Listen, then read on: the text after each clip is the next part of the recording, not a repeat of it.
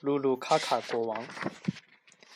在很久很久以前的黄金时代，那是公元一百三十九年。当时卡卡国的国王是一只名叫鲁鲁的猫，它非常自命不凡。鲁鲁国王十分骄傲，皇族血统的尾巴让他特别自豪。每天早晨，他都让人在一个金色的桶里，用十加仑水把他的尾巴清洗干净。我的尾巴太漂亮了。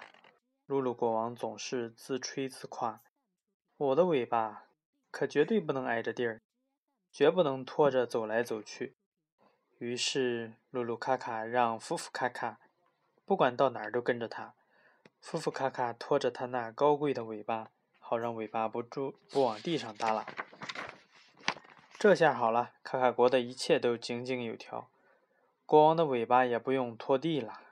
可是有一天，夫妇往身后一瞧，他看见自己的尾巴松松垮垮。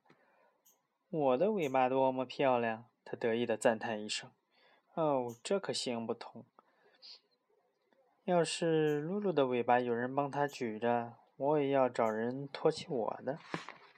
于是，夫妇卡卡让库库卡卡不管到哪儿都跟着他。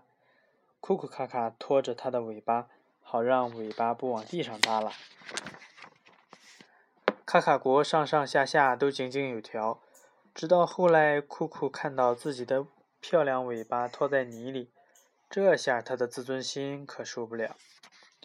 于是，酷酷让小猫楚楚卡卡不管到哪儿都跟着他。楚楚卡卡拖着它的尾巴，好让尾巴不往地上耷拉。这下，卡卡国的人全都不甘落伍。楚楚看看找来了呼呼，呼呼看看找来了布布，布布看看找来了噗噗，直到卡卡国所有的猫一个个走来走去，毫不骄傲。它们互相拖着尾巴，不让尾巴在地上拖拖拉拉。它们全都得意洋洋。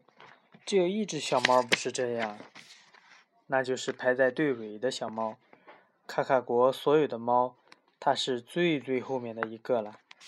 这只最最倒霉的小猫名叫祖祖卡卡，根本不会有谁举起它的尾巴。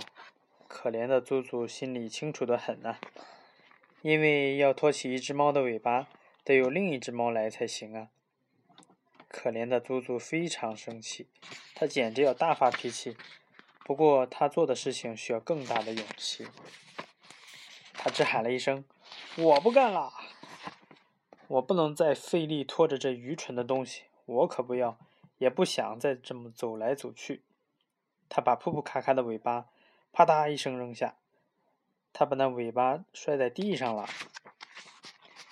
接着呢，噗噗咔咔扔下了布布的尾巴，布布咔咔扔下了呼呼的尾巴，呼呼咔咔扔下了楚楚的尾巴，楚楚咔咔扔下了酷酷的尾巴。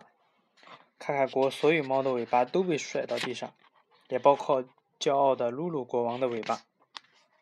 从那天起，在卡卡国，所有的猫都聪明了许多，它们之间也更加平等了，因为所有的猫都自己举着尾巴。讲完。